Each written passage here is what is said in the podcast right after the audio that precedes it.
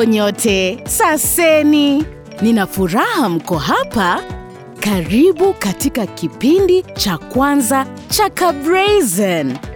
Mimi ni Tata Nduta na ninapenda hadithi. Mngependa niwasimulie hadithi ya leo? Mko tayari? Mko tayari?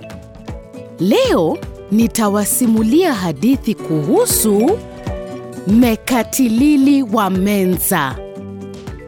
Mnaweza kusema Mekatilili? Tuseme pamoja. Me ka ti li li wa menza. Rudia tena. Me ka ti li li.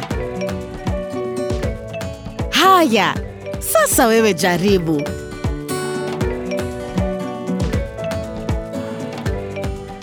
Ah, vizuri sana. Hebu sasa tuwazie hadithi ya Mekatilili. ka ti li li.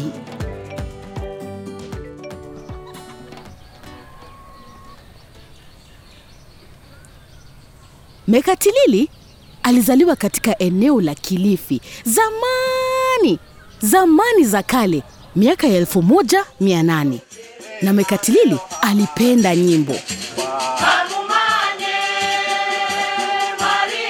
Isitoshe, alichopenda sana kufanya ni kucheza dansi. Je, ungependa kujua wimbo aliopenda sana kuchezea dansi? Ulikuwa wimbo ulioimbwa na watu wake wa Giriama. Nyimbo hizo zilimfanya ajihisi jasiri, kana kwamba angeweza kufanya chochote kile. Je, wewe hufanya nini unapohitaji kujihisi jasiri?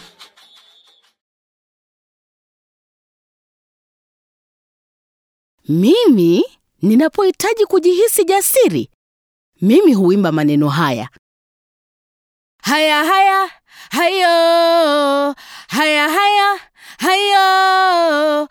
Tuimbe pamoja: haya haya hayo, haya haya hayo. Naam, asanteni kwa kuimba nami. Haya, sehemu inayofuata ya hadithi hii ni ya kuogopesha kidogo, lakini msiogope. Tata Nduta yuko hapa nanyi, sawa? Mekatilili alikuwa amelala baada ya siku ndefu ya kucheza dansi na kuimba. Kila kitu kilikuwa kama kawaida mpaka aliposikia mayowe.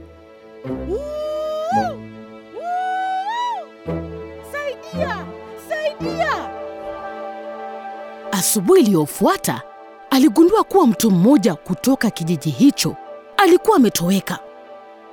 Usiku huo, pindi tu alipokuwa akisinzia, akasikia mayowe tena.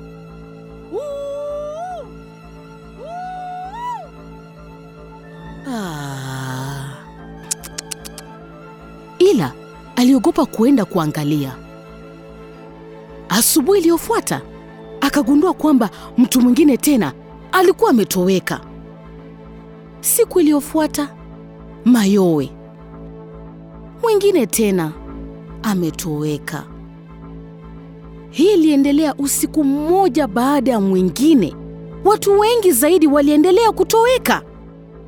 Hakuna aliyepata kuona ni nini au ni nani aliyekuwa akiwaiba watu. Ndipo siku moja Mekatilili alisikia mayowe. Hakutaka kila mtu atoweke kutoka nyumbani kwao. Mekatilili alijawa na woga, lakini akaamua kuenda kuangalia na akaanza kuimba ili ajipe nguvu. Haya haya ha, hayo haya haya hayo haya haya hayo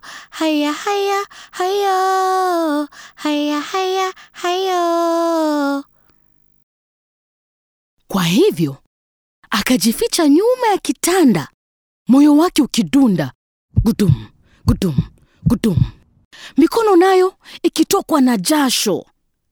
Hakuamini alichoona. Chura mkubwa kabisa mwenye ngozi inayopenyeza mwangaza kiasi cha kwamba eh, ungeweza kuona viungo vyake vya ndani. Aliweza kuona ini lake, mafigo, mapafu, ila badala ya moyo palikuwa na doa dogo sana la kijani. Siku iliyofuata Mekatilili aliwaambia watu wake alichokiona. Mliona ni nani mwingine aliyemwona yule chura? Alikuwa mkubwa na ningeweza kuona ndani ya ngozi yake. Niliweza kuona viungo vyake vyote, lakini pale ambapo moyo wake unastahili kuwa, hapakuwa na moyo. Palikuwa na doa dogo sana la kijani. Wengine walisema waliwaona vyura hao, lakini hawakuamini macho yao. Wengine wakacheka na kusema potelea mbali, hakuna vitu kama vyura. Wengine walilia, kwani hawakujua la kufanya.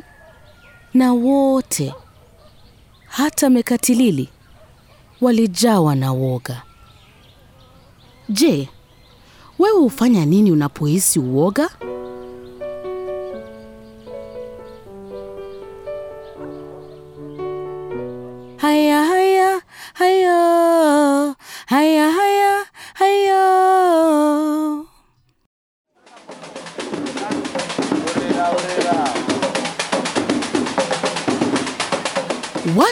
Mekatilili waliendelea kuimba nyimbo zao. Nyimbo hizi ziliwapa nguvu na ujasiri, kana kwamba wangeweza kufanya chochote, na hivyo wangeimba, naye Mekatilili angecheza dansi.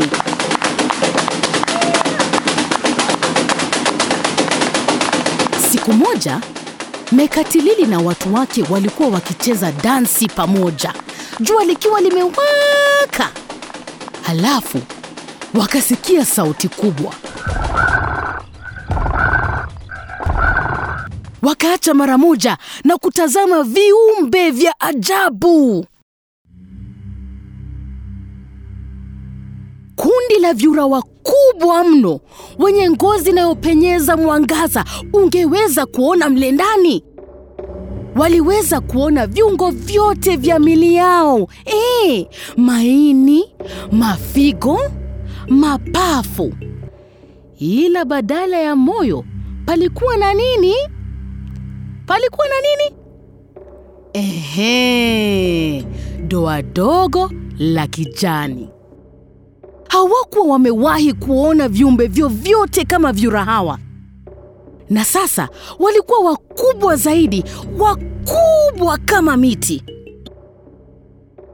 Kila mtu akanyamaza ji.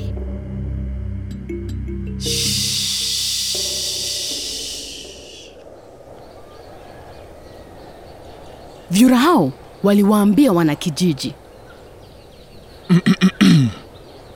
Kuanzia sasa, ardhi hii ni yetu. Nyumba zote, miti, wanyama, kila kitu sasa ni chetu, hata nyinyi. Na hamruhusiwi kuimba nyimbo zenu za kiupuzi wala kucheza dansi zenu za kijinga. Mekatilili hangeweza kuvumilia, akasema, na je, tukikataa? Mkikataa eh? Mkikataa tutawatafuna moja kwa moja Hum. kama tu tulivyowameza wenzenu. Mekatilili alishtuka. Hapana, mimi nimekataa. Ninapenda dansi zetu, ninapenda nyimbo zetu, na sitawaruhusu nyinyi vyura kuziiba. Na papo hapo mbele ya vyura hao, Mekatilili alianza kuimba, na Mekatilili akaanza kucheza dansi. Akasema, Nitaimba, nitacheza, sitawaruhusu mshinde. Haya haya hayo, haya haya hayo, haya haya hayo, haya haya hayo.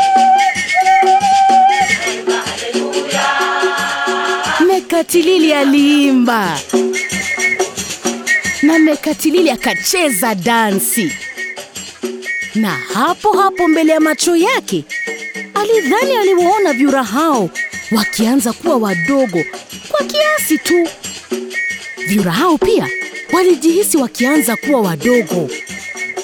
Kwa hivyo, kabla ya watu wake wajiunge naye, chura mmoja alimnyakua Mekatilili kwa ulimi wake mrefu na akaanza kuruka akiondoka, hey, akirukaruka haraka sana juu ya vinamasi na misitu, juu ya milima na mabonde. Mekatilili angeweza kusikia maji yenye kishindo kwa umbali walipokuwa wakienda, yote kwa haraka sana. Hatimaye chura huyo akamweka Mekatilili chini na mara moja akalala.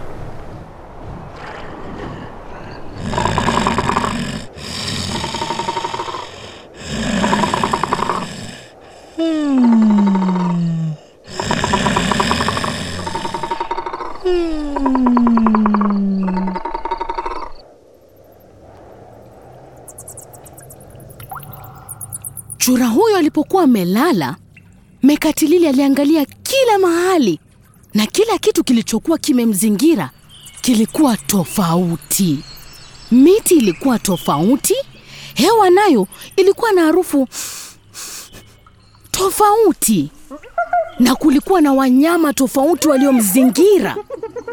Na mara moja akajua kwamba alikuwa mbali sana na kwao. Hakujua ilikuwa umbali wa kiasi gani, lakini alijua iwapo hangefika nyumbani upesi, vyura hao wangewameza watu wake wote.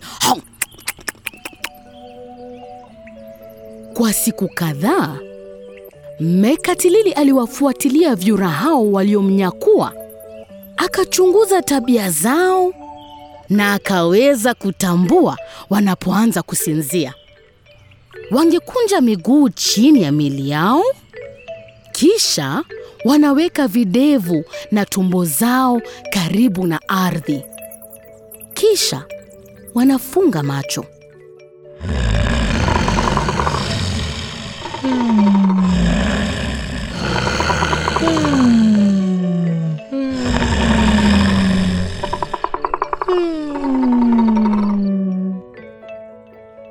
Siku moja, usiku wa mwezi mpya, alisubiri mpaka alipowaona wakifanya vivyo hivyo.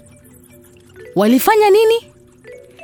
Ehe, walikunja miguu chini ya mili yao. Ehe, halafu wakashusha videvu na tumbo zao karibu na ardhi na kufanya nini? Na kufunga macho. Kisha akatoroka. Alitoka mbio sana mpaka kukoroma kwa vyura hao kukazidi kupungua na kupungua, akitumia nyota kumwelekeza njia, na akakimbia mpaka aliposikia sauti ya Whoosh! maji Whoosh! mto. Alijua ikiwa angefuata mto huo angeweza kufika nyumbani. Hivyo akaanza kutembea.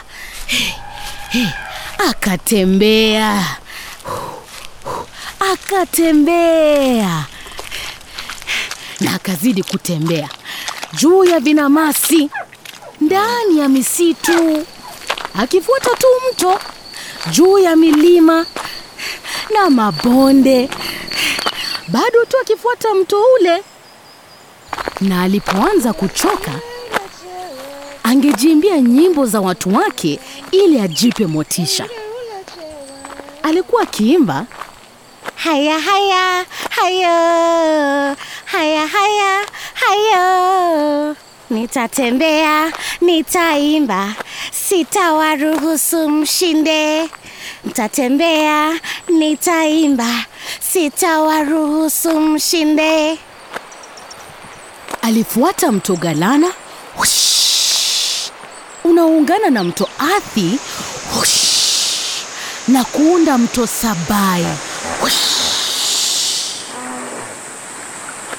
Alitembea akiimba nyimbo zake, kila wakati akiimba nyimbo zake,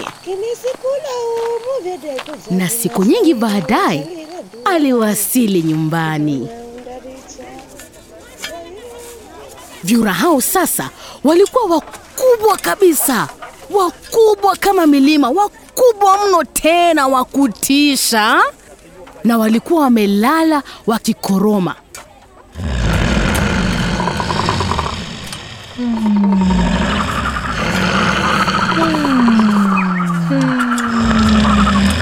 Je, unaweza kukoroma kama vyura hao?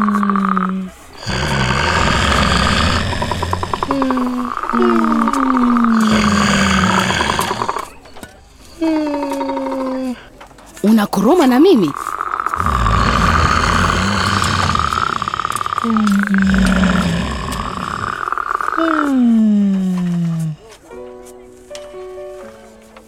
Mekatilili alikuwa amechoka na vilevile vile watu wake walikuwa wamechoka hata zaidi, lakini alikuwa nyumbani. Akapaza sauti, Nitacheza, nitaimba, sitawaruhusu mshinde. Haya haya. Hayo, haya haya. Hayo, haya haya. hayo,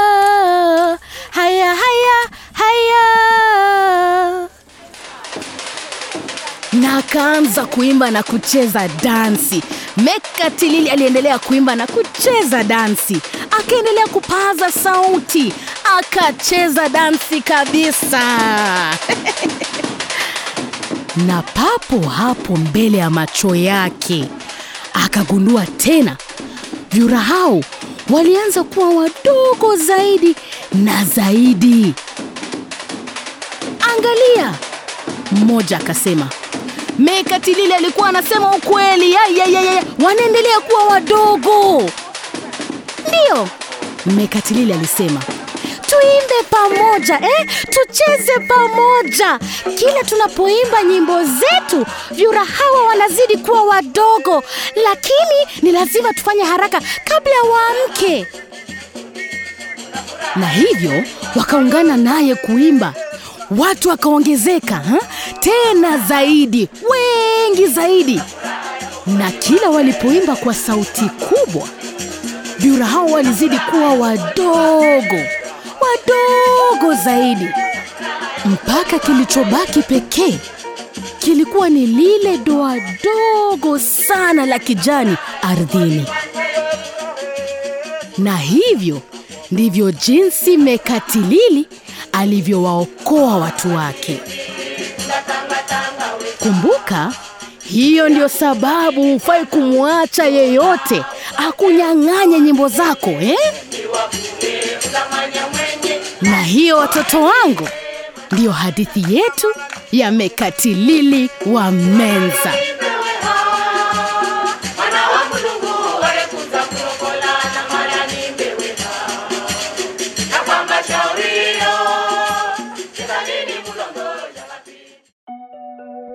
Je, unajua kuwa Mekatilili alikuwa mtu wa kweli? Ni kweli, alikuwa na zaidi ya miaka sabini alipoanza mapinduzi. Aliongoza watu wake wa jamii ya Wagiriama kuungana pamoja dhidi ya wakoloni wa Uingereza, yaani vyura hao katika hadithi hii. Hmm? Wakoloni hao walimtia gerezani mara mbili.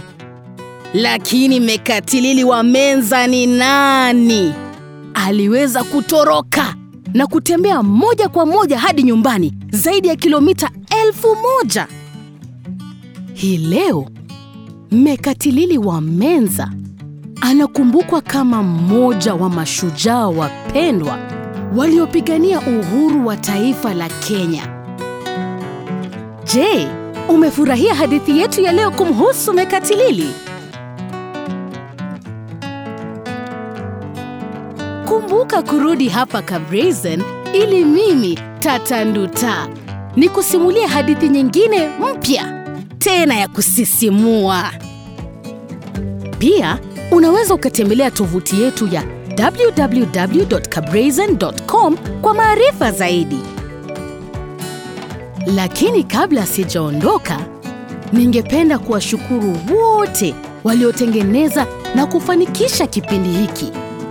Asante kwa Tim, Chela, Mbogwa, Ali, African, Paxson, Jane, Wamboi na vilevile Mora, Alea na Laura na bila kusahau watoto wetu Abantu, Kenzi, Mujahid na Aslan, James na David. Shukran kabisa kwa kutusaidia kutunza hadithi ya Mekatilili wa Menza ili iendelee kuwa hai.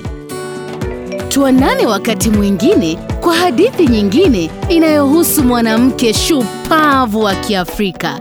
Kipindi hiki kimeundwa na The Lam Sisterhood na tunasema asante kwa The Cabrazen Consortium. Kwaherini.